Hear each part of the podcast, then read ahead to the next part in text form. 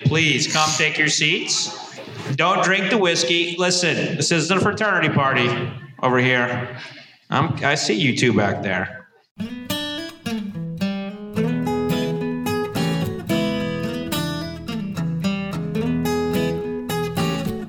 Hey everyone, welcome back to another brand new episode of Bourbon Pursuit. And we've got a really good one lined up for you today, but let's hit a little bit of the news and a little bit of description about today as well.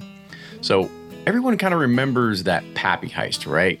Well, some more news broke out, and that happened about a week and a half ago, but it didn't really make headlines. And that means our friends weren't blowing up our phones trying to tell us about this new Pappy heist, right? So, Gilbert Toby Curtsinger stole almost $100,000 worth of bourbon.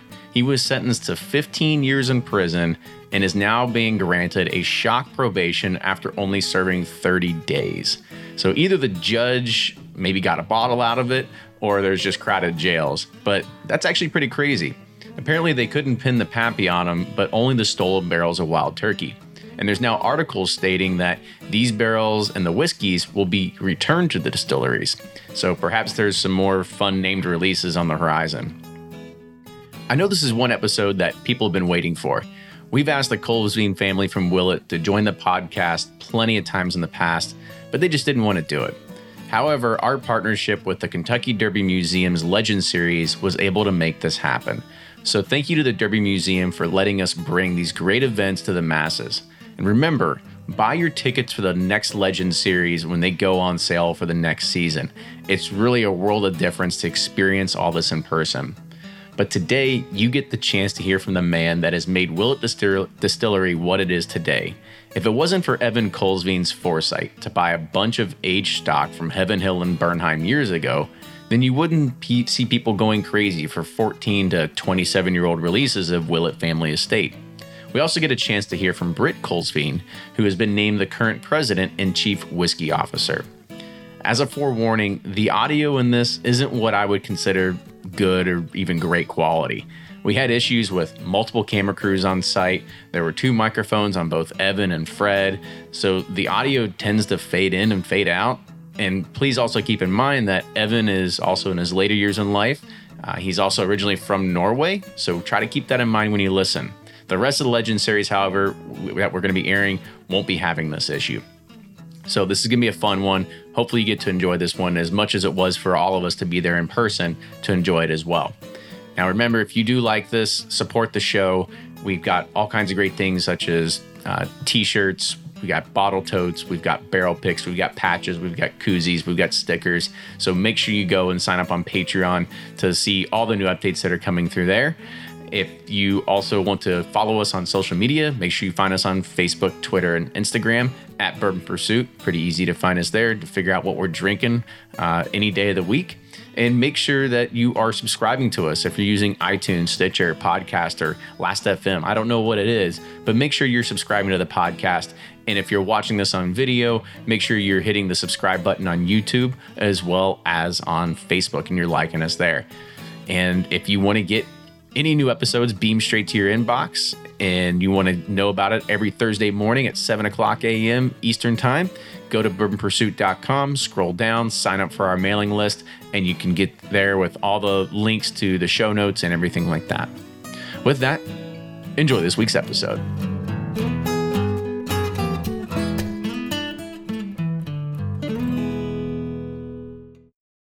Do you ever pour yourself a bourbon, swirl it around, and then start struggling to come up with tasting notes? And perhaps you're also looking for a good Father's Day gift idea. Well, you can now solve both with a kit from Nose Your Bourbon. And unlike other nosing kits on the market, Nose Your Bourbon kits feature real ingredients for the most authentic aromas. You can smell real Tahitian vanilla bean instead of some synthetic aroma that's just made from chemicals. So head on over to noseyourbourbon.com and enter code BP10 for 10% off your order. Ed Bly and Rising Tide Spirits are back again with a new release of Old Stubborn Bourbon. And this release of Old Stubborn is a premium hand marriage of 10, 11, and 12 year cask strength, barely filtered pot still bourbon. It comes in at a staggering 123.8 proof. And the flavoring grain for this one, which the last one was wheated, but this time it's now rye. Rich, sweet, and bold with a long finish that's sure to be another eye opener. You can order online at Seelbach's or thebourbonconcierge.com, and you can even purchase in person at Revival Vintage Spirits, and even now with very few select stores in Kentucky. You can get it now while you can, but be sure to do it because it's not going to last long. And they're off for another Give 270 2020 Unicorn Raffle. Your $20 ticket gives you not one, but two chances to win from our lineup of 20 Woodford Reserve treasures, including the grand prize, the rarest unicorn yet, the Woodford Reserve Kentucky Derby 150 Baccarat Edition. Only 150 bottles were made and is just like the one the Derby winning owner receives. Quit horsing around and get your $20 tickets now at give270.org. Charitable Gaming License ORG 0002703. From their bar to yours, Chad and Sarah of the popular YouTube channel It's Bourbon Night bring you their favorite at home old fashioned mix with the new Elemental Elixirs Golden Hour Syrup. It's a custom made syrup with notes of bold black tea, warm spices, and orange zest. All you need is your favorite whiskey and ice. No bitters needed. One bottle makes 16 drinks, so that's only $1 a cocktail before you add your own whiskey. They can also be enjoyed in other cocktails or spirits, mocktails, coffee, tea, and anything you can think of. It's crafted locally in Lexington, Kentucky, and you can get your bottle now at whiskeyambitions.com.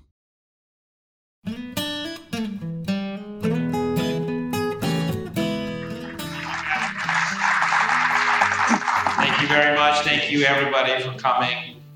This year's been about family. This is our fifth year of the Legend Series at the Kentucky Derby Museum. In years past, we did individuals talking to them about their careers and, and what they've accomplished. But bourbon is so much more than any one person. If you've ever been to a distillery, you've heard the stories of the Beams and no doubt the Willetts. Today, we're here to honor who I think is one of the greatest palates in bourbon history, and that's Evan Colston.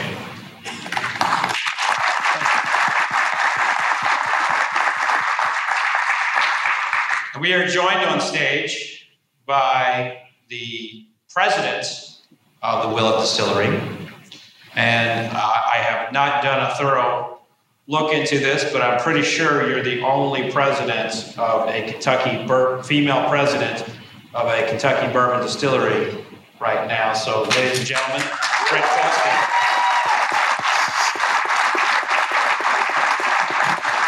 Actually, I inherited it from my mother, so she was the first. Okay. I can't take all the credit. So you inherited it from mom. I, I tried. I tried to get mom up on stage at last minute. Did you know about this? No. Did, can you imagine her telling me no?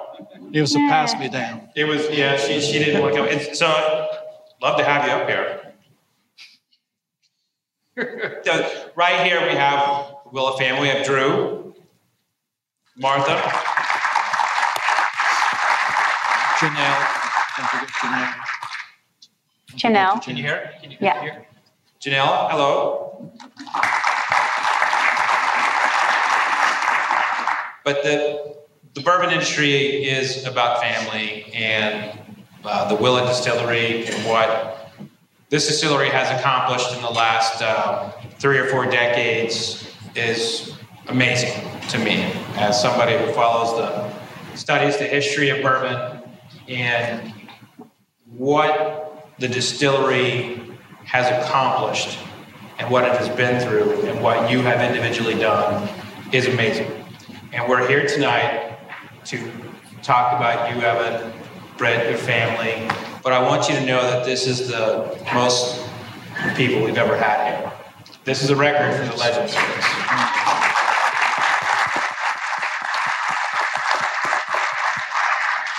They're here, for you. They're here, they're here to listen to a few stories. I want to start with, with your childhood. Where, where did you grow up? Norway, What part of Norway? uh, Hamar, which is part of the southern part of Norway. It's uh, about one third up from the very southern tip, but it, it's if anybody knows where Oslo is, it's about 85 miles north of Oslo.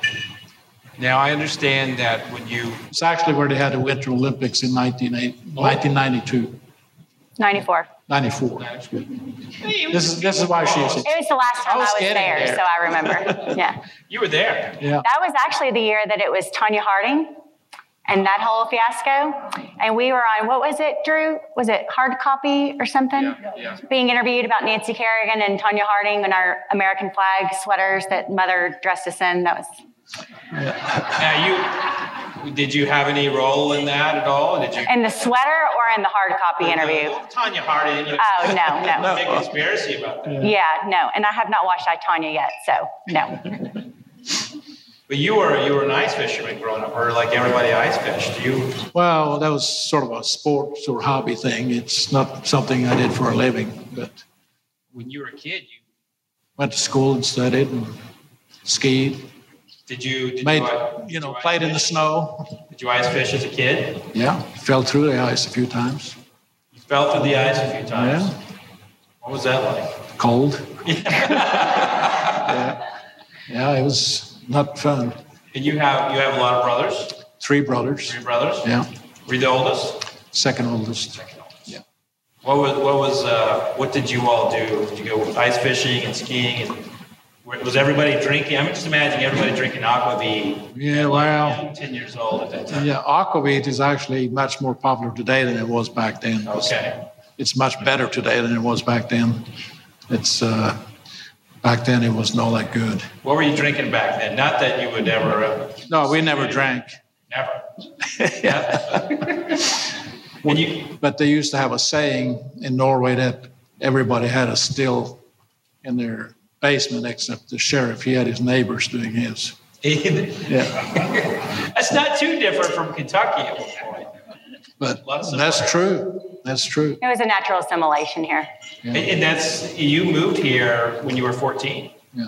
Well, 50, I just turned 50. You had just turned 15. What was that like when you when you moved here?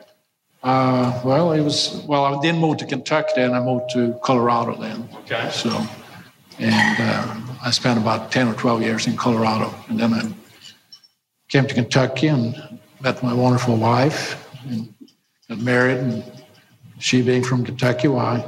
I didn't have any choice. I had to move to Kentucky. Now we're we're, we're definitely going to bring get into that point. But one of the things that I learned about you uh, that I didn't know was that you joined the Mer- Merchant Marines, Right. That was before I came here. and I- you. I was, you I was a lot younger then. And there's apparently there's a story about you becoming a chef in the Marine, in the Merchant Marines. Sort of, yeah. We didn't have official titles, but they did have a chef title, I guess. But but he's asking you why you came into that role. Do you remember what you told me, Dad? Well, yes, but um, I'm not sure I should tell everything here. Listen, this is all, this is all off the record. Well, yes, I understand. That's why we're. They're drinking. No one's going to remember anything that we said. Oh, Wait, it's no good. Well, I, I mean, it wasn't anything, you know. The, the chef was basically he, he liked to drink a whole lot, so So he was a little too intoxicated to Yeah. do chefing. yeah, and I, so I did a lot of different. It was a merchant marine ship, so you know I had a lot of different jobs working on deck and in the kitchen, but I spent most of the time actually ending up having to run the whole kitchen. So you know it was a lot of work, about 45 people on board and five hot meals a day. Now, So you have a tattoo on your arm. yeah, What, can, can we see that? Do you, is it is it visible, visible to show? What, is Nah. there a story behind the tattoo? pain. Pain? Was that a, was that a merchant marine story? Yeah, it's you know that was the cool thing to do was if you were in the merchant. But did you actually get a tattoo of Hawaii in Hawaii? Yes. You did? Yeah. I just remember when I got my first tattoo, I got in a lot of trouble, and I reminded him that he had a tattoo on his arm. Mm-hmm. Yeah. Didn't still Well- go over very How well. did you respond to It that? still didn't go over very well. Yeah. back then that was you know 60 i don't know some years ago so 50 some years ago people didn't do tattooing like they do today Yeah, now it it's was like- more of a an art. it was more of a sailor thing then Yeah. It's a rite of passage if you're uh, if you're at sea. You gotta have a tattoo. well that was what everybody said so you know if you didn't get a tattoo or a chicken you can go back on the ship Really, they wouldn't let you back on if you didn't have a tattoo. Yeah. Wow. And you and then you you you skied in college. yeah What was when, what was your event? uh, nordic combined ski jumping and uh, you know cross country I did some downhill too but that was mainly it nice. So Yeah, you're, uh, you grew up in Norway. Right. Moved here um, at, at a young age. Yeah. And you've had an amazing life, an amazing career. And I didn't know this, And, but an amazing children, amazing children, an amazing, amazing family, wife. Yeah. amazing wife, I'm a lucky guy. and a lot of friends. Yeah. A lot of good people. We have a very big family. We're Big very family. grateful for it. Well, and if you think about bourbon as one big family, you know, It is. And we do. you're you're you have a very large uh, large family. Yeah. But one thing that surprised me when when uh, when Brett and I were talking was that you're not a U.S. citizen. No, I'm not. Is that by is that by choice? Is that something that you? Yeah. Well, the only the only distinction is whether or not I can vote. I still get to pay taxes. And you, you know you're running a distillery, so you have to pay a lot of taxes. I do. We work for the federal government. Yeah. Yeah. Yeah. My uh, Martha's dad used to always remind us that we were glorified revenue collectors. Yeah. So, and it hasn't changed. So was there was there ever a point um, in the last 25, 30 years where you're like, you know what, I'm going to become a citizen? Is there, have you ever have you ever considered? You know, I think I think there's been some elections we probably could have used your vote. Yeah. Well, I always said if my one vote would make a difference, I would consider it. Yeah. Well, it might have.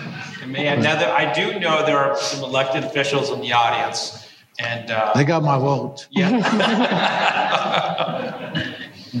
now, Brett, I know you love your dad.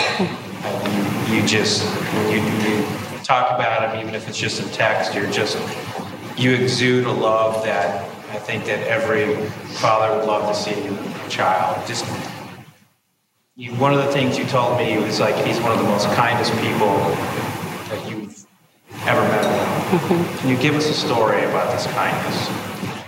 See, that's kind of hard on the spot to pick one story. That's like when someone says, which one of these is your favorite bourbon? I'm like, well, it depends on my mood. So mm. Well, later I'm going to ask him who's his favorite kid, so I'm going to do both.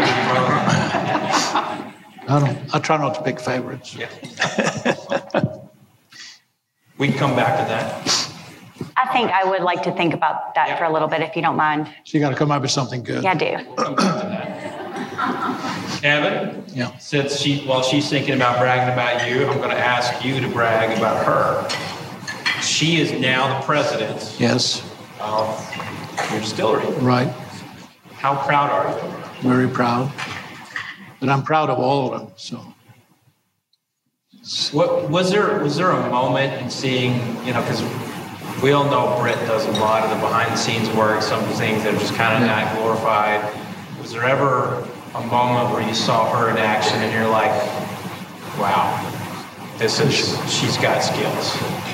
well, they, she does, and I'll tell you, they all have very excellent skills. You know that. Absolutely. So, so it's not about that. It's about you know trying to keep uh, an organization moving forward. And uh, What's she like? Because when you you you all eventually have a meeting, you know, you're eventually sitting down talking about, you know, the distillation and marketing or whatever.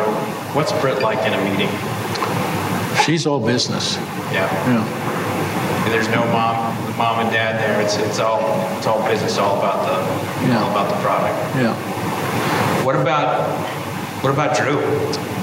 Pretty much the same thing. It's all business. Drew is like, you know, You know Drew. You know both of them real well. Very well. You know Janelle. You know all of them. very well. Yeah. A few weeks ago, Drew was in uh, Food and Wine magazine. He's been in Esquire. He's been in GQ. He's been he's been in a lot of things. Yeah. He's a model. He's a model. He got all the photogenic genes. Yeah. I wouldn't say that. You, Mm, I would. by the way, look at these boots, everybody. Look, can you show everyone the boots? Absolutely. That is some fashion. Yeah. High fashion. Now you, I've noticed this about you. You're always wearing boots. I am. Is there a story? Is there a story behind that? You just, you just Well, there is a story behind these particular boots, but about the in general is if you've ever been out to our family's distillery, any of you, you know, at any given moment, you're walking through grass or mud, and we will probably never pave our rock road, mm-hmm. and climbing through warehouses and the bottling house and everything in between. And so you got to be able to get around. And if somebody gets out of line, you might need to give them the boot. A little harder to. Yeah. Yeah. These ones in particular, however, um, I was recently in uh, Washington, D.C. for an event, and I went over to Delaware for the day and spent some time with Mike Jaginski, who has Jeeps for Joy. And I was talking about how I really wanted a vintage leather jacket and this and that. And he said, Oh, well, you know, my wife Claire and I, we have vintage clothing on the side. And I said, Well, of course I did not know this.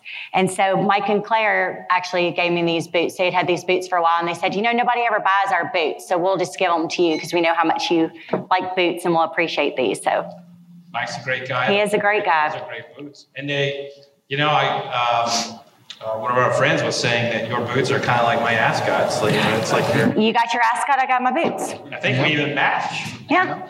That was not planned, but that's cool. Yeah. So you watched, you watched um, your brother kind of come up the ranks. You're older. You're I am. I am. older sister. You She's, watched, she's younger. she's younger. I'm the oldest sibling. Yeah. the you watch you watch Drew kind of come up the ranks and see him you know work with your dad. Um, you know, in the palette is not something that I don't know if it can be really passed down. You have one of the greatest palates of all time, and I feel like Drew is Drew has a phenomenal palate. beat that up. He has a phenomenal Yes, palate. Definitely. Was there something you did? Did you did you train him? Did you No, I think he's done it on his own, or watching you? maybe, Yeah. but he's, he's has an excellent, excellent palate. When, when you're picking a barrel, because you you were one of the very first people to do small batching, Right. do it right. When you're picking one barrel and then you're tasting 15 or 20 others, what are you looking for to kind of create that small batch small batch composition? I always, I always look for something that I like. It's that it's just that simple. It's something Yeah. that you like. Is it? Yeah, it either tastes right or it doesn't taste right. What's something that doesn't taste right for you? Oh, well, I mean, sometimes it can be, have a little harsh taste to it or bite or, you know, and sometimes it can be just aging that's not just going right or not long enough or, I mean, it could be many different things. Was there ever a place, like a particular special spot in the warehouse that you noticed that kind of drew those good flavors that you really like? Well, I'm sure you've heard most people in the industry, they always have stories about favorite places in certain warehouses, and there's something to that. But I mean, you've been in our warehouses, and you know, you can go in every, every we have five floors on our warehouses.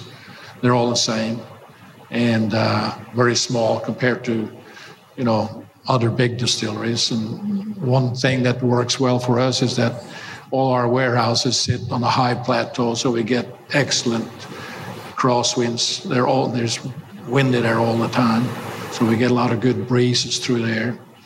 But every f- floor in the warehouse has a different temperature and basically Humidity. its own microclimate. And then they're, you know, depending on what side the sun comes up and all of that. So, I mean, these are all things that you don't really think about as very much as a person on a regular basis, but, you know, that it all makes a difference. So, they're. He's not going to share the secret with you, Fred, if that's what you're asking. Well, but I'm giving you general information. It's hard to be specific about certain things Yeah. like that.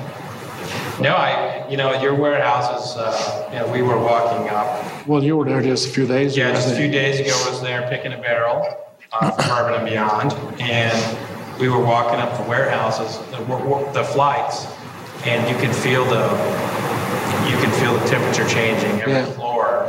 In the summertime, it's much easier to feel it because you go up to the fifth floor, it can be 95 degrees or more. And you go to the bottom floor, it can be 15 degrees cooler. So that's a huge difference.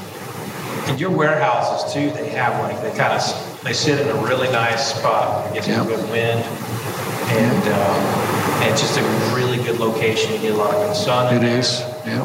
So there's, there's something to the magic in, in Yeah. your warehouses. Yes. Especially. That's what uh, Thompson always said that. You spent a lot of time with Thompson Willett, Oh, yeah. your father-in-law. Yeah. What was something you learned from Thompson? Uh, a lot of wisdom. Yeah. Did you ever walk through a warehouse and did he show you a, a secret spot of his? Well, I don't know if it was a secret spot, but he'd call it a maybe a nice, good spot or something, you know. But yeah, we spent a lot of time together. Well, I think, you know, I think you'd be proud of of the whiskey we have here today. I'd like to start with uh, the first one we have here, which is the uh, frosted uh, yeast roll. And it's named after. Uh, So, grandmother Virginia Willett, uh, one of the things in our family is we would always have bourbon yeast rolls at whether it was Thanksgiving or Christmas, but there was a few times a year, Easter.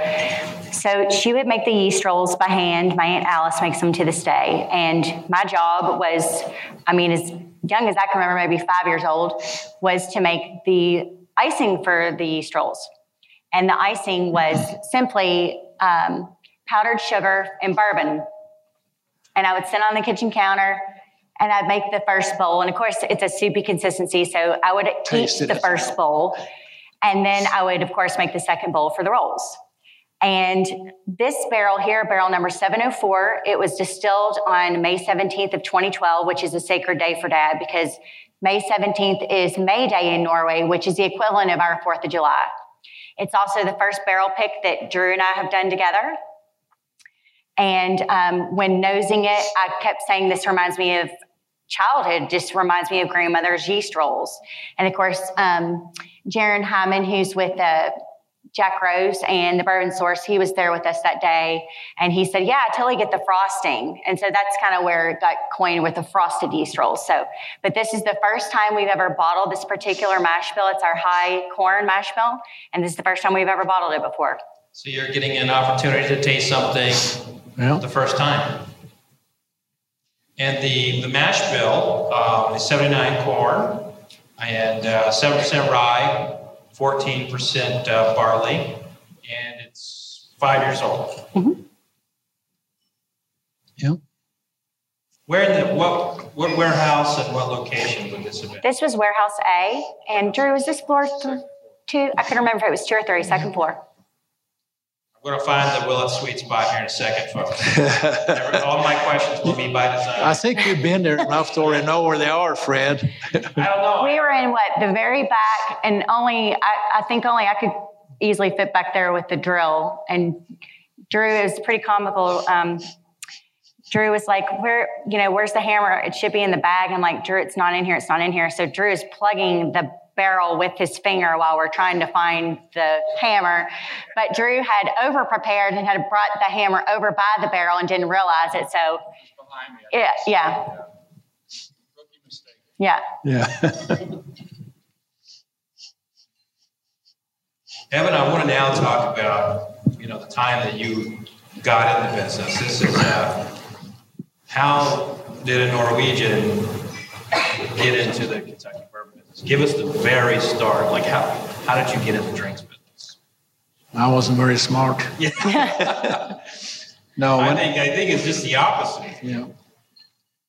Uh, when I came over here, I had always been interested in Norway. I had friends that, you know, we distilled things together and just experimented with mostly liqueurs uh, and uh, things like that. But uh, then when I came over here, went to school, went to college, and I always uh, in college worked in the hotel trade and restaurant and bar and stuff like that while I was in college.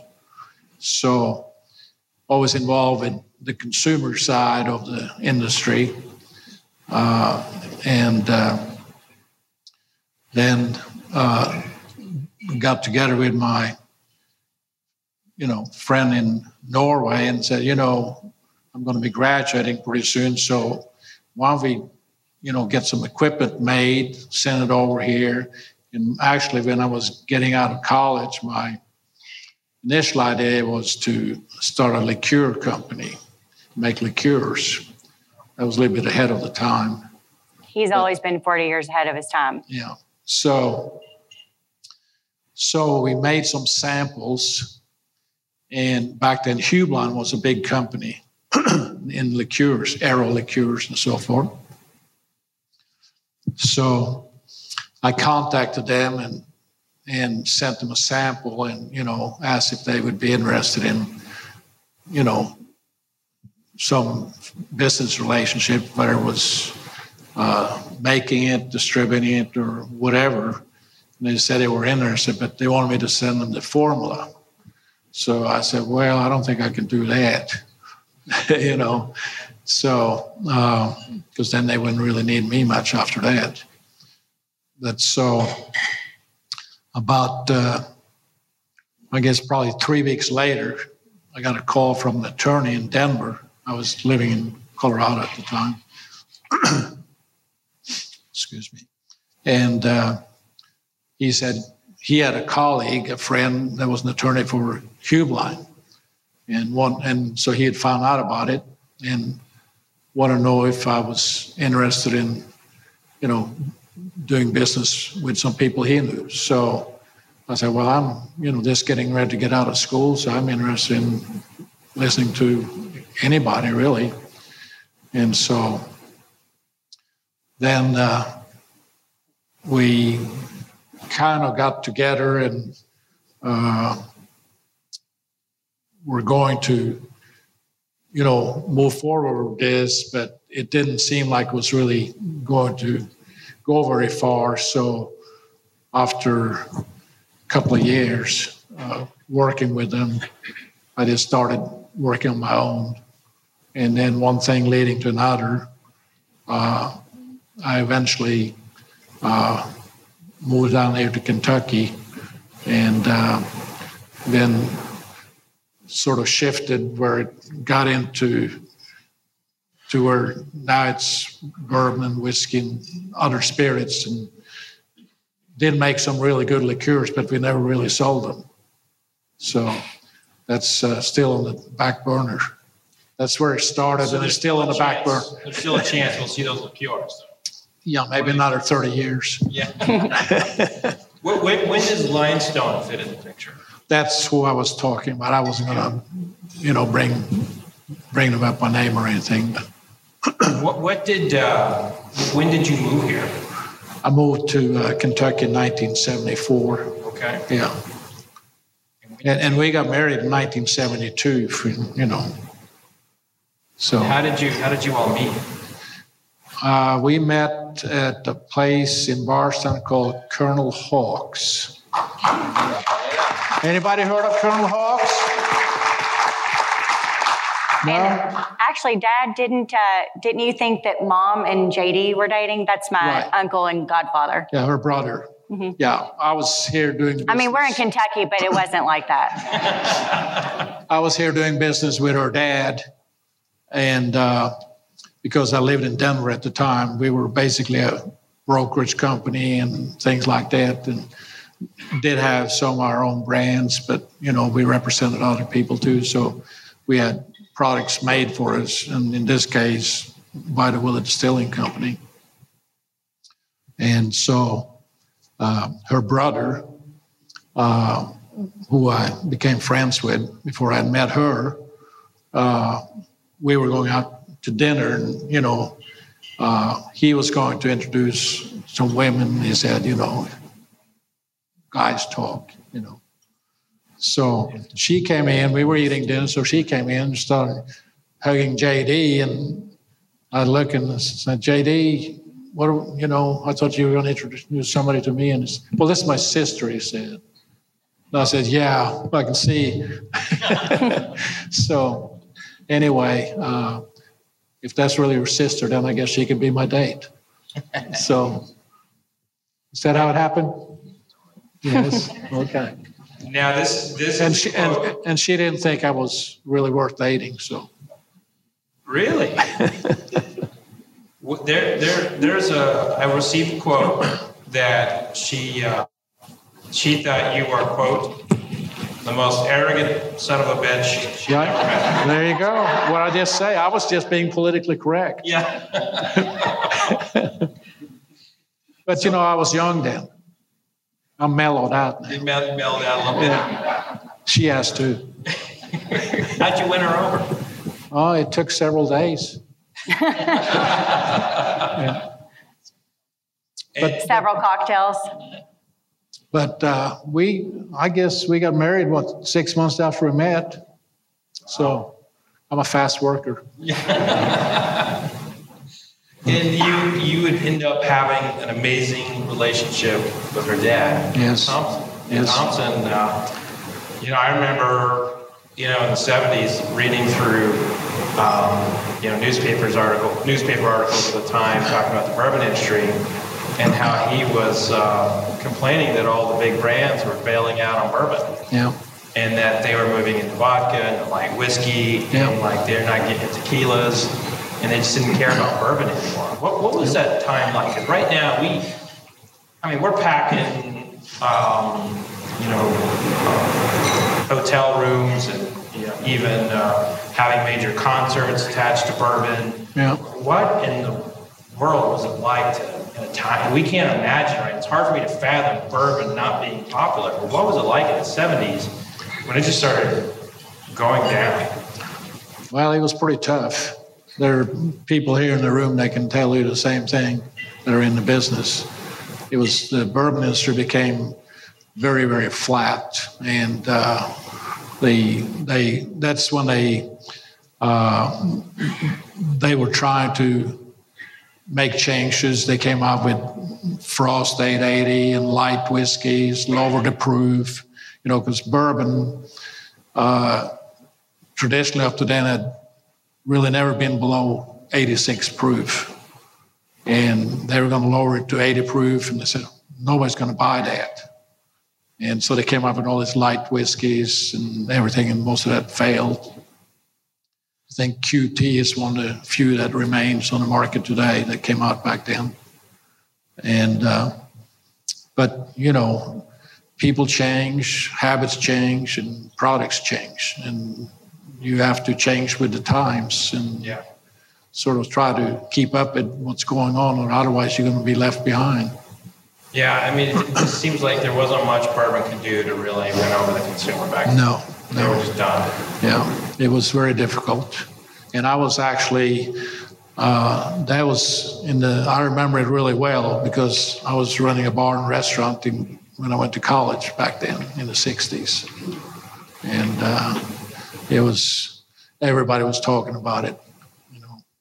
So, but you see what's happening today. I mean, now, last number of years, last decade or so, bourbon, you got you know, says bourbon and something, but I mean, it's bourbon and cherry, cherry bourbon, blueberry bourbon, melon bourbon, you know, I mean, and the, the claim is that it expands the category. Well, if you're including all those, yes, but but somehow bourbon has managed to come out on top as an individual product. Now, I, I've always believed that bourbon is really the uh, finest, most expensive whiskey, uh, you know, that there is.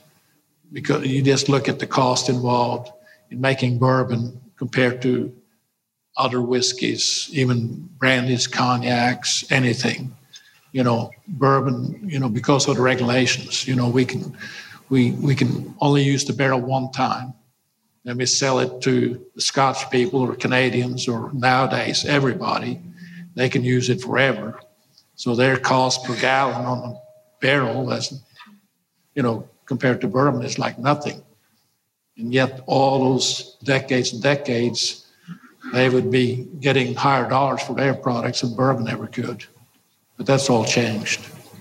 And you, you, you saw it when bourbon was was down, you saw it climb up. What, Yeah. Was there ever a moment where you're like, all right, bourbon's back? Yeah, I remember that well too. You is Japan is when when that started in the early '80s. That's where that just went from flat to like that, and it was just one place. But uh, I remember it real well. Now, you, you actually studied Japanese, so you Yeah. now, Yeah. with the Japanese market. Do you, do you, are you still fluent? Oh, I was never fluent. I could just say a few words to be polite, but that's enough for them to appreciate it. Yeah. They really, you know that they appreciate anything like that, even if it's just a few words. They do love their bourbon there. Oh yeah, they love our, they love our bourbon, Fred. They love our bourbon. Early '80s, uh, there was just a little bit of a uh, indication that you know bourbon was becoming uh, popular in Japan, and uh, then because uh, that was a pretty much a non-existent market for bourbon up till then. They, they had some bottles there because uh, the Jim Beam and Brown-Forman had their Jack Daniels, and uh, then uh, couple of other uh, companies had their product in wide distribution around the world, where it was available in certain places, but there weren't any sales to speak of. And so it wasn't that it was unheard of in those markets, it's just that there was no consumer interest. Right. But all of a sudden, uh, the Japanese, uh, I guess the emperor maybe had announced that bourbon was good. I don't know. Yeah, but, someone did, right? Yeah, like right. Out of nowhere. Yeah, and uh, so uh, it it didn't take very long. It was like an eruption, and the market in Japan went from basically nothing to hundreds of thousands of cases in no time flat. And, and then uh, what started happening after that was a ripple effect where it would, you know, uh, go to adjoining uh, islands, adjoining countries, and that's still going on today. Absolutely. And that's how it's spreading. You had, uh, did you have bourbons that you specifically targeted for? Yeah, actually, it was, uh, and when we, you know, noticed this, we obviously tried to take advantage of marketing and contacting companies. But the Japanese uh, are a whole lot different to do business with than Americans or other people, uh, and uh, they're only back then and even now, they're big, what they call uh, Geisha or Keisa companies. Uh, there is a handful of those old established companies, and they pretty much back then ruled everything. But today, that's also changed a whole lot. So now uh, there are lots and lots of uh, companies that are importers and wholesalers there and uh, new new upstart companies in the last 20, 30 years. Whereas in the old days, there were only old established companies, and that was it. When did you come out with the small batch, your small batch series? Uh, in the 80s.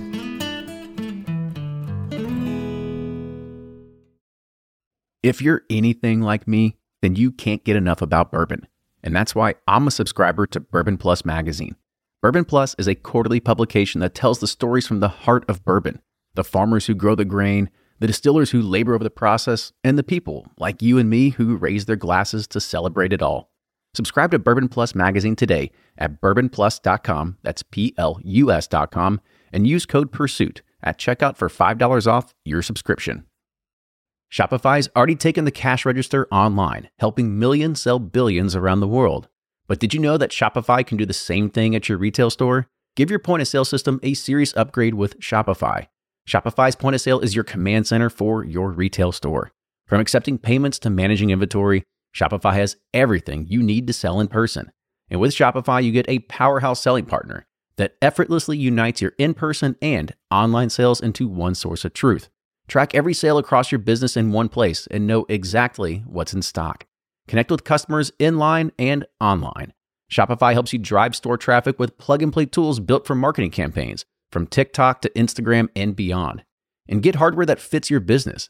Take payments by smartphone, transform your tablet into a point of sale system, or use Shopify's point of sale Go mobile device for a battle tested solution. Plus, Shopify's award winning 24 7 help is there to support your success every step of the way. Do retail right with Shopify. Sign up for a $1 per month trial period at shopify.com slash bourbon, all lowercase, and go to shopify.com slash bourbon to take your retail business to the next level today. Shopify.com slash bourbon.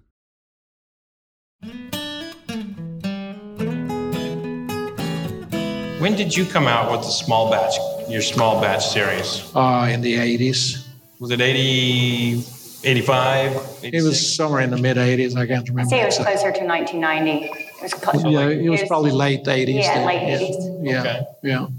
And that was one of the very first small batch uh, Yeah. collections that were out there. When you Yeah. were when you were devising that, what was uh, what were you? How many? Has it changed much? Is it Well, the interesting thing was, and we actually started selling our small batch products overseas because we showed it to distributors here in this country.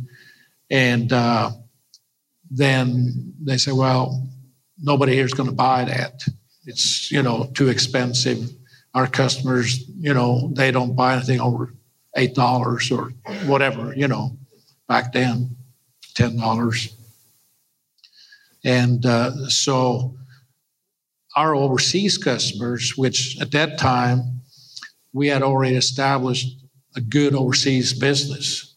So we were actually doing more business overseas than we were in this country. wow? The funny thing that happened to us was that that's what our overseas customers wanted, those kind of products. And that's what we had to offer. And uh, then later, uh, Jim Beam, who, you know, as you know, is now owned by the Japanese.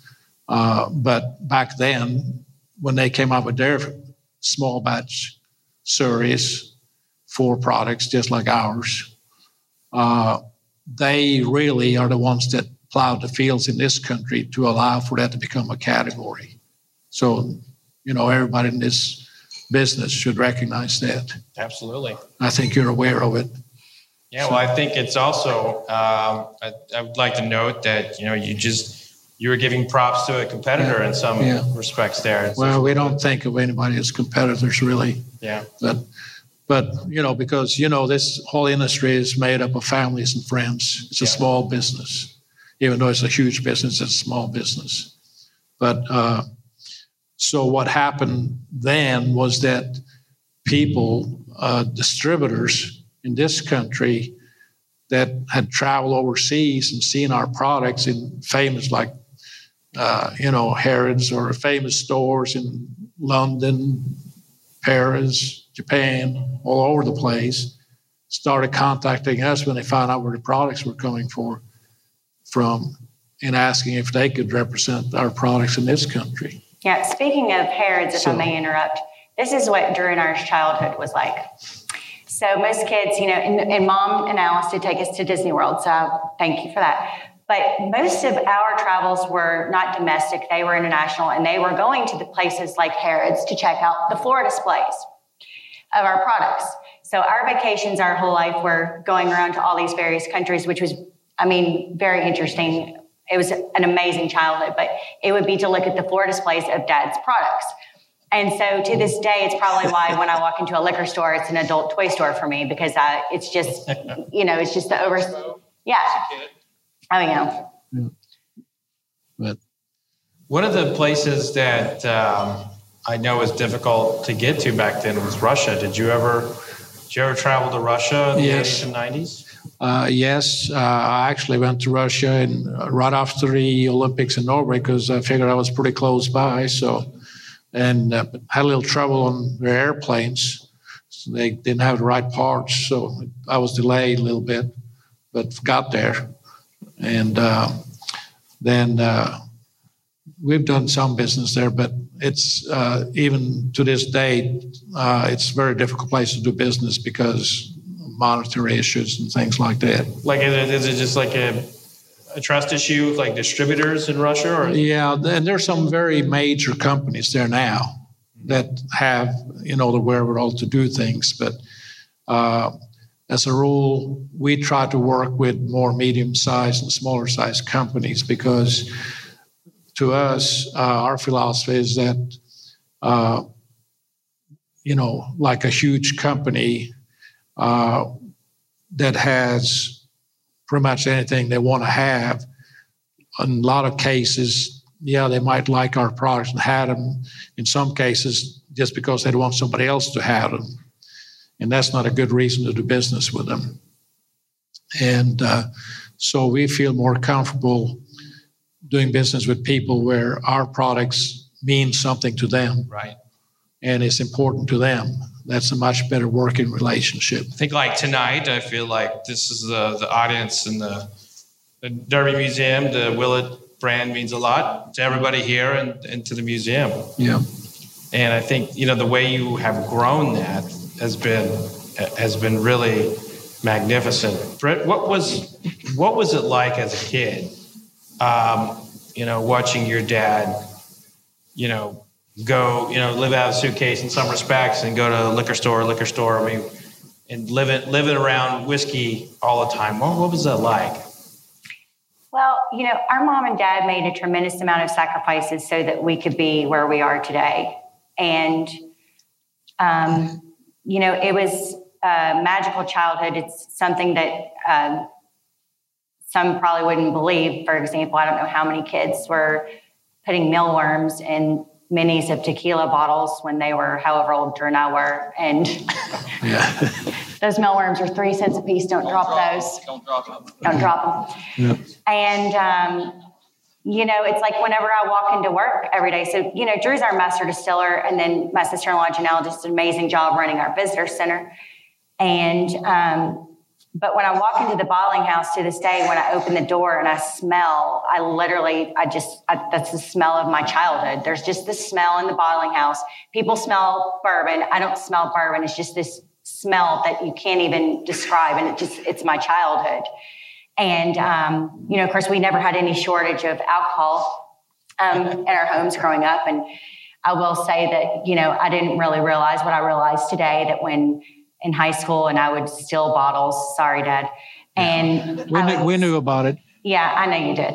But you know, when I would sneak out with these bottles, I mean, I didn't know I was probably drinking like a 25 year old cask strength whiskey. Oh, I just knew it was bourbon in a bottle and it didn't have a label on it. Nobody was going to notice that it was missing from the cabinet. So um, there's just a lot of things that, you know, growing up that you don't even think about it because it's just a part of your life. But one thing that was also unusual for us is that, you know, mom, of course, she worked too. She was, before she got into this, she was the best social worker in the state of Kentucky. Way to go, mom. Very, very, very challenging job to have. And, you know, she would have dinner ready every night, and we would probably eat dinner at eight o'clock, nine o'clock at night when most kids were going to bed because that's what time dad got home from work. And, you know, to this day, dad works seven days a week. And um, so everybody's just made a lot of sacrifices for us to where we are, to where we are today. but he also always made time for you. Absolutely. Absolutely. In fact, um, when we were very little, uh, I think I might have been five, maybe Drew was three, I don't remember. But we took, dad took us on a plane ride from Louisville to Cincinnati, which is, I don't know what, an hour and 10 minute car ride, just for the sake of us having our first airplane ride. I mean, that's just, I mean, who does that, you know? Now, our parents did not have good sense when they thought that Drew and I were old enough to go to Norway on our own. I was, I think, six and Drew was four. And then, you know, you just had a stewardess that accompanied you the whole way, and you got little badges and coloring books and all these fun things. And so, anyway, we were going to fly over to Norway to spend the summer there with Dad's family. We made it as far as Newark, and we had a delay of five hours. And we spent all of our money in the Newark airport. We bought watches, we bought pizza. we were just, you know, we ran out of money before we even left Newark. So, long story short, you probably don't want to let Drew and I travel alone together these days with a unlimited bank account, but Yeah, it'd be real bad today. yeah. Yeah, especially if the airport's carrying boots, right? Yeah. That's right. But you know, it was great. And you know, a lot of times on Christmas Day, my mom and her sister, we would drive down to um, Florida, and we would have, um, you know, you'd have Christmas at the beginning of your day, and then you were at Disney World a few days thereafter. We did that for many, many years. And of course, Dad flew us all over the world. I mean, we weren't vacationing just in Florida. We were going to Norway to visit our family in Germany and Paris and London, and you know, my daughter Scout's complaining because she's seven and she's never been to Paris. And, She's seven. But you know, we had a we did have definitely a storied childhood. So let us go to the next uh, bourbon on your on your uh, map there. This is the wheated bourbon, 65% corn, 20% wheat, 15% barley, 115 uh, barrel entry proof, five years old. And this is this is all whiskey you distilled, you and your son distilled. This is, I think, isn't this uh, this your formula, Drew? Drew, I believe this is Drew's creation right here. This is Drew's. Yes. That's Drew's formula. And I, I it's it's probably probably our best whiskey, I I think. think so. This is delicious. Now, when, when you're when you're tasting his distillate or something he's bringing to you, do you ever say, "No, not good enough. Bring bring me something back"? Not if it's our whiskey. Well, when he brought me that and I tasted that, and I told him we need to double the production. He did. That that's good. Uh, that's good advice. And I believe I tasted some barrel samples of this the other day. It was fantastic. Yeah.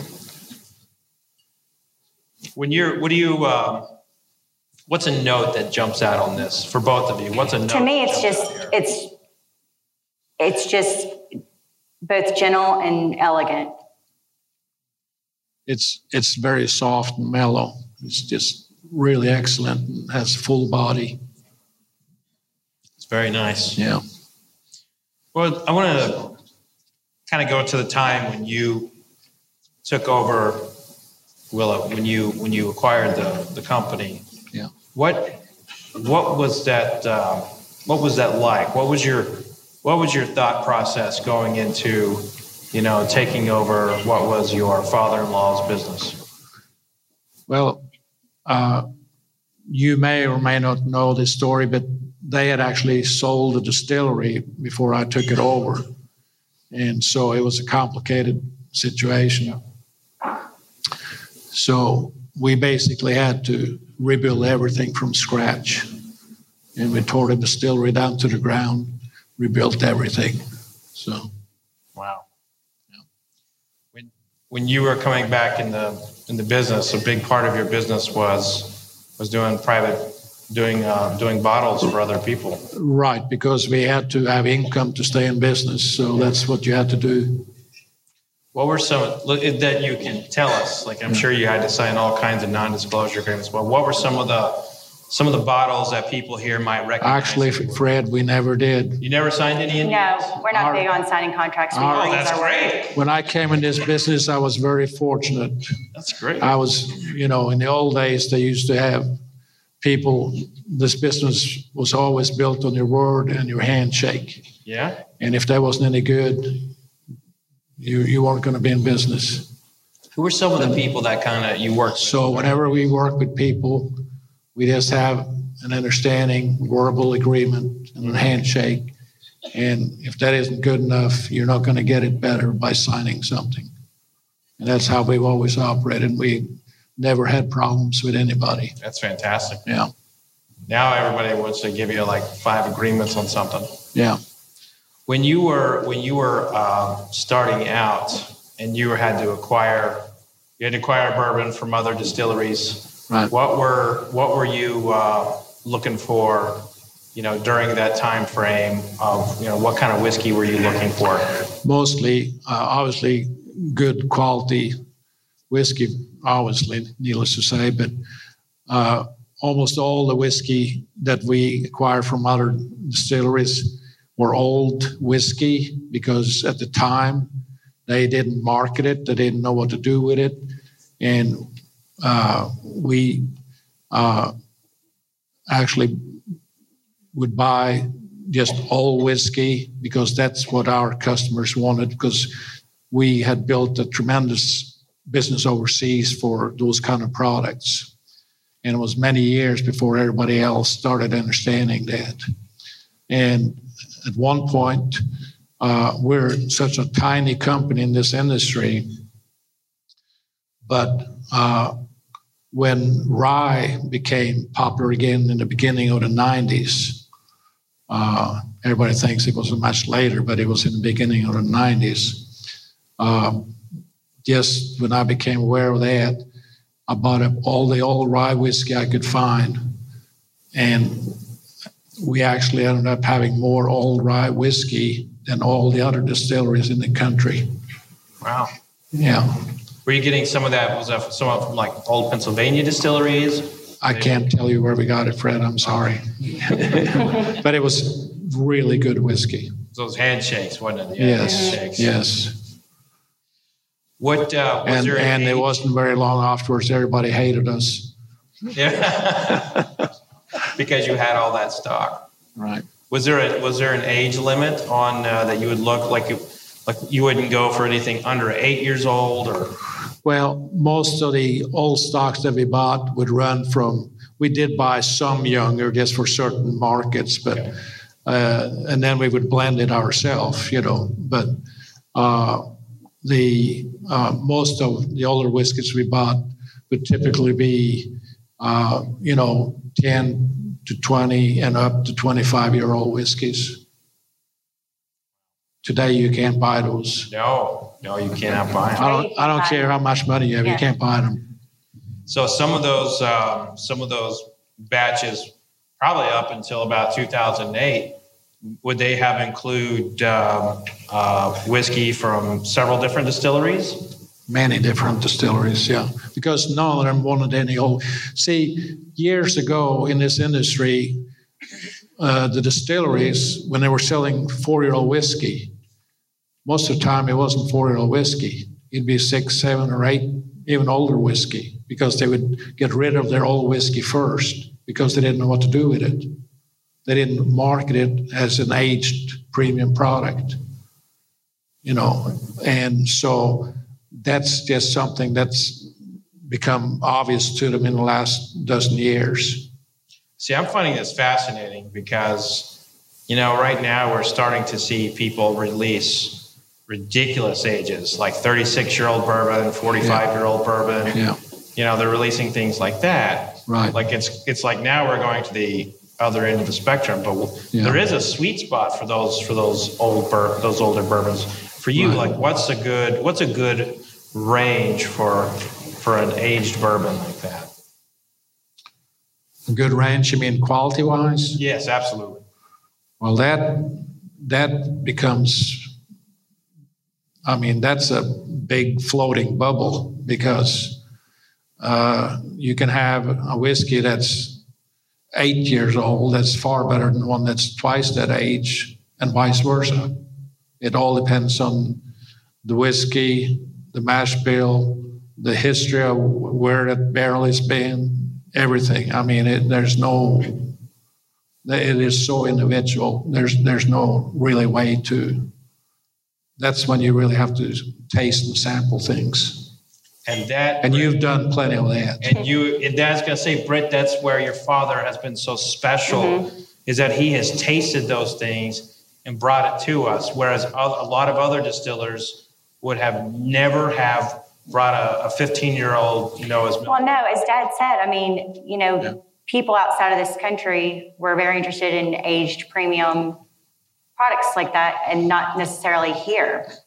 And one of the things that has always been unique to our business is that we have specialized in very rare small batch and single barrel whiskeys Mm-hmm. and especially bottled at cask strength. That's kind of one of our signatures because we want you to enjoy raw whiskey straight out of the barrel the way that we think it should be enjoyed.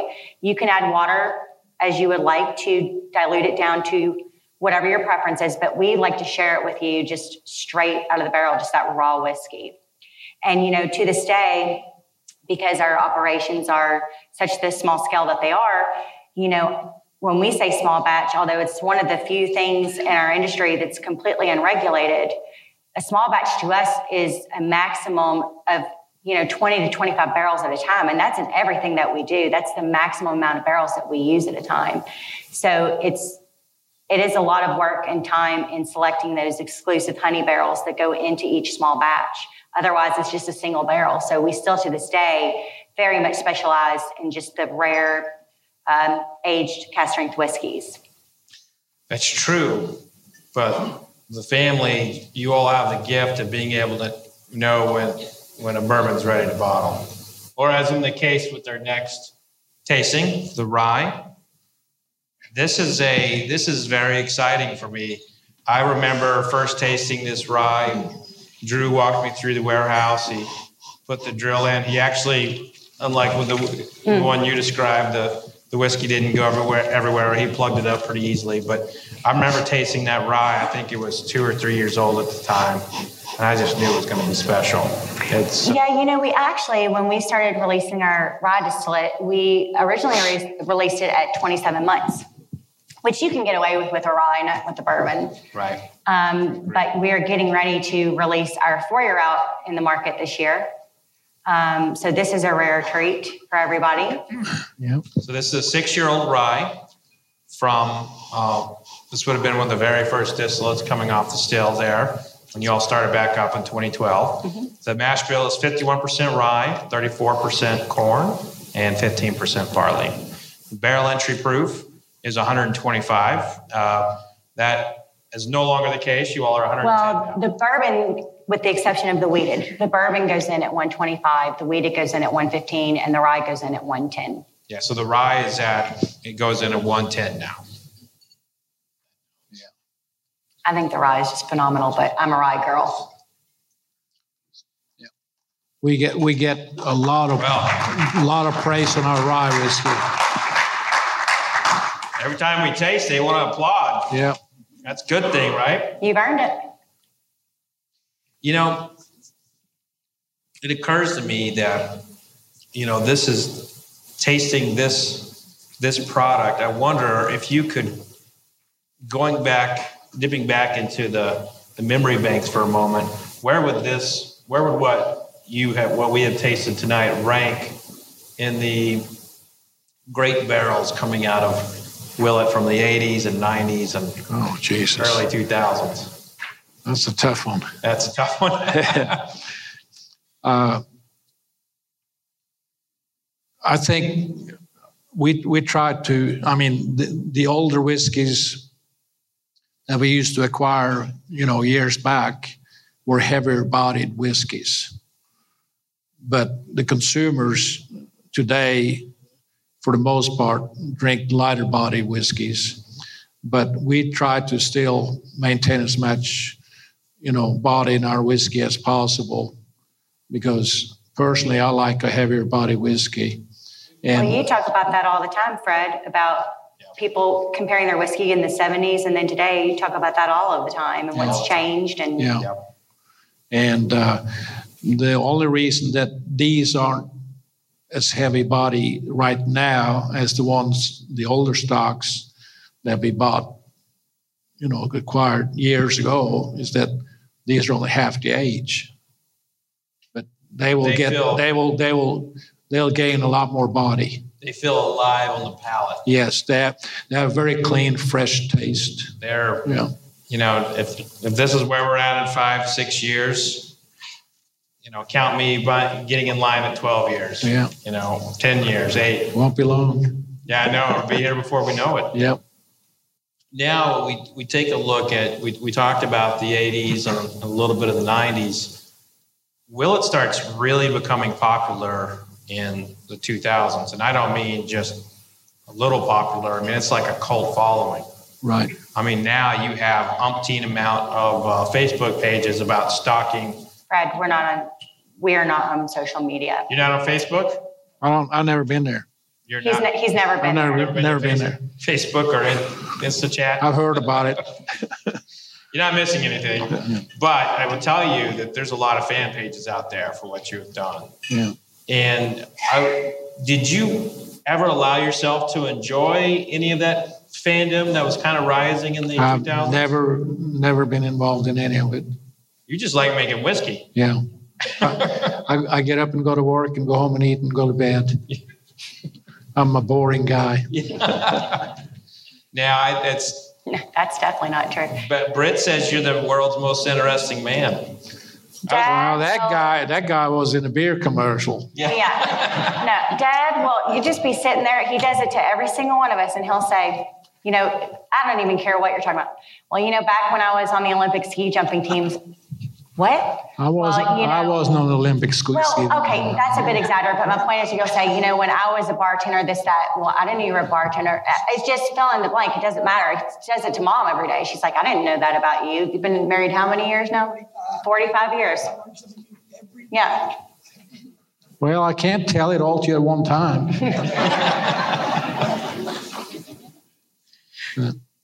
But the the the amount of interest in in Willett and what you have done, um, I can only think of, of of one other brand that had the, the equivalent of that in, in these in the past 25 years. That would be Pappy Van Winkle. But you you're right there neck and neck with with uh, with that same kind of enthusiasm, and through the whole time, you've remained family owned. Right. How how many times have you been asked from somebody like, "Can we own a share? Can we buy you? Can we?" How often? Tell, is that? tell him about the, the best deal Many- you got, Dad, from the Japanese. Yeah. Well, that's a long time ago, actually. That was in the 80s. We, we did a lot of business in Japan in the 80s and 90s. In fact, we couldn't, we couldn't print enough labels fast enough. And they would come knock on our door. I mean, we had probably 20 different importers in Japan, and uh, we couldn't keep up with it. But uh, one day, one of the ones we did a lot of business with, uh, came and uh, with three or four of their they're all IBM pinstripe suit guys, you know. So when they come to us, of course, you've been there, so we're not like, uh, well, we're not Brown-Forman, you know. So uh, we usually get them to taste something, and then we get their tie off, and you know, we get them to become human beings.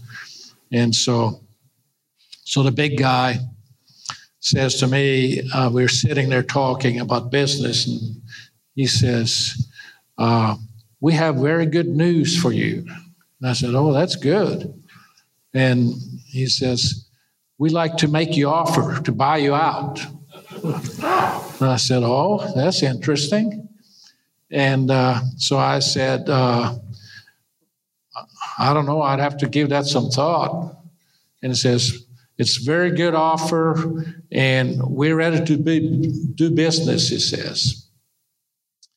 And I said, Well, I just don't know, you know, what I would do if I sold to you people. I'm not ready to retire yet. So he says, Well, we want you to stay here and run it. And I looked at him and I said, Well, I'm doing that now without you. and he looked at me. And he looked at me and he just didn't understand. And I explained to him, he says, and he says, But you'd have all this money. And I said, Yeah, but you don't understand. You want me to still live here in Bardstown and run it. Yeah. Yeah. So we didn't make a deal. Yeah. No. but other people have come to you and Yeah. wanted Man, to- many times. Yeah. Does it get it? it has it? Have you said no so many times they eventually stop calling? Some of them stop calling, but we still get calls. Yeah. Some of them just go by others. Yeah. Yeah. Right. That's easier. Yeah. Path of least resistance. There have been a lot of uh, distilleries purchased, small Yes. and large, in Yeah. the last. Uh, five Some for years. completely ridiculous sums. some completely ridiculous. No, he's saying for ridiculous sums. Yeah, we're like Yeah. oh yeah, so like uh, like High West, which sold Yeah. for like 160 million Yeah. to Constellation, that was public. You know, so Yeah. there's been there have been a lot of those. Yeah. But uh, you know, now now Britt, she's the president. She Yeah. she's got to hold the fence up now. Yeah. Do you have any advice for her for like how to say no to people trying to buy the company? I've Well, we- been we- firsthand experienced on several of those occasions. Yeah. Yeah. Yeah. She she probably wouldn't even talk to them. I, I at least I'm, you know, nice enough to talk to them. What are you trying to say? Yeah. Well, you know, it, it's, it's effective if you don't talk to them. You know, you don't never get the offer. So. Yeah. Yeah, I'm not a, I'm not a non-responder. That's not something I'm known for. But I will say that you know, his dad always says that family business is not for everybody, and it's the toughest business to be in. And Yeah. that's true. And you know, we're just very fortunate that it works so well with our family. And I love that you know I can pretty much say anything, and I don't think I'm going to get fired. And you know, we're not worried about hurting each other's feelings. It's just a very transparent operation, and it works really well for us. So we don't have any plans of changing that. You know, we have the 80th anniversary coming around here. Yes, and I would So- like to uh, personally thank. We would like to personally thank our friends from Jack Rose for donating this Yes. to, for us. Where are they? this evening. See Jared in the back. Stand up. Jared, where are you, Bill? Good friends of mine. Bill just donated it because he wants everybody to find his face on the bottle. Bill, Bill is uh, is one of the least vain people I know. So, Yeah. you know, I, I know he probably had to twist his arm for that. Bill's Bill's Bill's been a big supporter of uh, of Willett. Yes, he has. I, re- I remember when uh, Jack Rose in Washington D.C., which is I believe the the world's best whiskey bar, and I do I do believe that. You know, it's filled with mostly Willett. Yeah. you know, it's funny. Like you, you did used to go in there, and there'd be like three or four shelves of Willett. But as the popularity has hit, it's like those shelves get a little Yeah. smaller every every day. I feel like. Yeah, yeah, I think they got some senators drinking a little bit of Willett back there. yeah. Yeah, we know there's some of those. Yeah. Yeah. you definitely know you got some senators drinking the product. Yeah. Well, hopefully it helps them uh, make better boats. Well, that, So that tell would be us good. about the, the the 80th anniversary is um, is a four year old. It's 72% corn, um, Bottled and bond. 13% rye, 15% barley, bottled and bond. That's the original uh, Willett mash bill. And uh, that's really, really what I would call uh, an excellent traditional Kentucky bourbon whiskey. Mm-hmm. It's really what Kentucky is all about. It knows it's like it's much older than four year old. That's the thing about this Yeah. one. It's like it. Know, we talk about it. And and Fred, when the Willett Distilling Company years ago, you know, Old Bardstown was one of their big brands. That's right. And at one time, Old Bardstown was the second biggest selling brand in the state of Kentucky. And the biggest seller they had was that mash bill right there at 100 proof ball and bond. Hmm. It's got some complexity to it. It's really, it's, it's really good whiskey. I love this whiskey. Yeah. It's one of those where you see it, you see it pop up on the secondary market every now and then, and it sells for like four times the amount that you would have initially charged for. Yeah. And that's going a little bit to that to that popularity. Is it is it difficult being so loved by you know in the whiskey community because you don't see many bad things uh, you know written or said about about your whiskey? Does that Well, they probably have plenty to say after tonight. But it's one of those like it's like you know for the long time like the Yankees won all the championships and, and you, if you listen to the the interviews they would always say that it was harder being on top. It was easier coming out from the underdog. Is it hard? If you're on top, you can't really go higher than on top. and you you've seen you all have seemed to hit with your whiskey releases. Uh, at the top like every year and it's like that's hard to do We're just getting started. Yeah. But, but you're right, it's very hard to do and keep doing. That's the hard part is to keep doing it. what is that the biggest challenge is just It's a, it's a big challenge, but we have lots of other challenges too. Britt, earlier I I asked you to tell me the story about, about your dad. It's been some time. Have, have, have you had a chance to think of one? We can go to the audience for questions and we can follow up again if you like. Yeah. Well, he's really pressing on that story, Brad. He, He must be waiting on some dirt to come out here. I know, and I'm trying to really behave myself, Dad, so, Don't drink, know. don't drink anymore. How many mash bills do you have and how many strains? I'll of let you yeast? answer about the yeast. Um, Okay, well, actually, I will, uh, I think, if I'm not mistaken, we do about four different mash bills on bourbons and two different mash bills on rye these days. And I like for Drew to answer your question on the yeast because that's more in his expertise. But, I don't tell them all the secrets. We use one yeast. yeah, So. we Yeah, On the mash bills, four bourbons and two ryes, but we use one yeast. yeah, that's right. I do know we use one yeast, but that's enough details on that, I guess. How many Well- jobs did you do before the kids arrived? Oh, boy. I had to do all of them. Yeah, I don't know how many that was. Any future consideration on mash bills that he's working on? Uh, we always have thoughts about those kind of things, but that's sort of long-term things because it's, it gets involved very quickly when you start. I think I know what he was wanting to know is if you were experimenting with any flavored whiskeys. uh, No. not flavored, no, no. Then you do expression. I, I think what he's, are we asking about, is there going to be another XCF in the future? Is that maybe what the question was? No, he- I think he was asking about new, possible new mash bills. Is that what you were saying? Yeah, six isn't, Drew said six isn't enough. Yeah. Yeah, we, we actually are very traditional in what we do. We, we don't, we don't make uh, cherry bourbon or vanilla bourbon and things like that. Yeah. Yeah. Well, I We- we're- never like to end on a flavored whiskey note, but, uh, Yeah.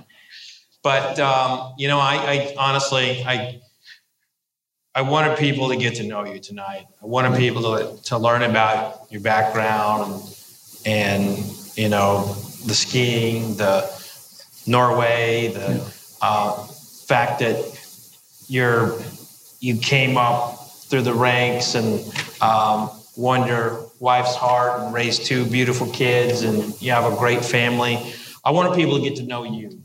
Everyone knows your whiskey, but this tonight was an opportunity to get to know you and learn that passion that you have for bourbon, the passion you have for your family. Britt, you've had, you've got an amazing father.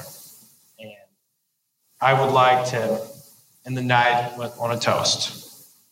After this toast, you will be able to speak with Even uh, shortly. Like we'll be kind of mingling around. You'll you'll see us out there. There's still bottles for sale and everything, but this night was all about you and, and your whiskey and your family. And please just grab the the glass. My God, none of you have anything left. For God's sake, I, we got to start reminding people to save something for a toast here. Yeah. Looks like they poured a pretty short shot. And, and Fred, I just want to say too, thank you for being a vessel for helping us learn more about Dad. Um, you know, Dad and I recently have been having a lot of Lexington adventures. I will just say that we watched my uh, gas tank very closely. We did have a few Seinfeld moments together, but I have learned a lot about Dad over the last six weeks, and I'm just glad that people were able to have a night with him as well tonight. So thank you for your consideration and for facilitating all of this. we appreciate it very much, Fred. But this night's not about me. And we really appreciate all of you coming. It's a big honor to be here. Yeah, skull. Yeah, Have any skull. Skull. So, ladies and gentlemen, thank you again so much. One more round of applause. I guess that, does that need to be turned off, Fred? or-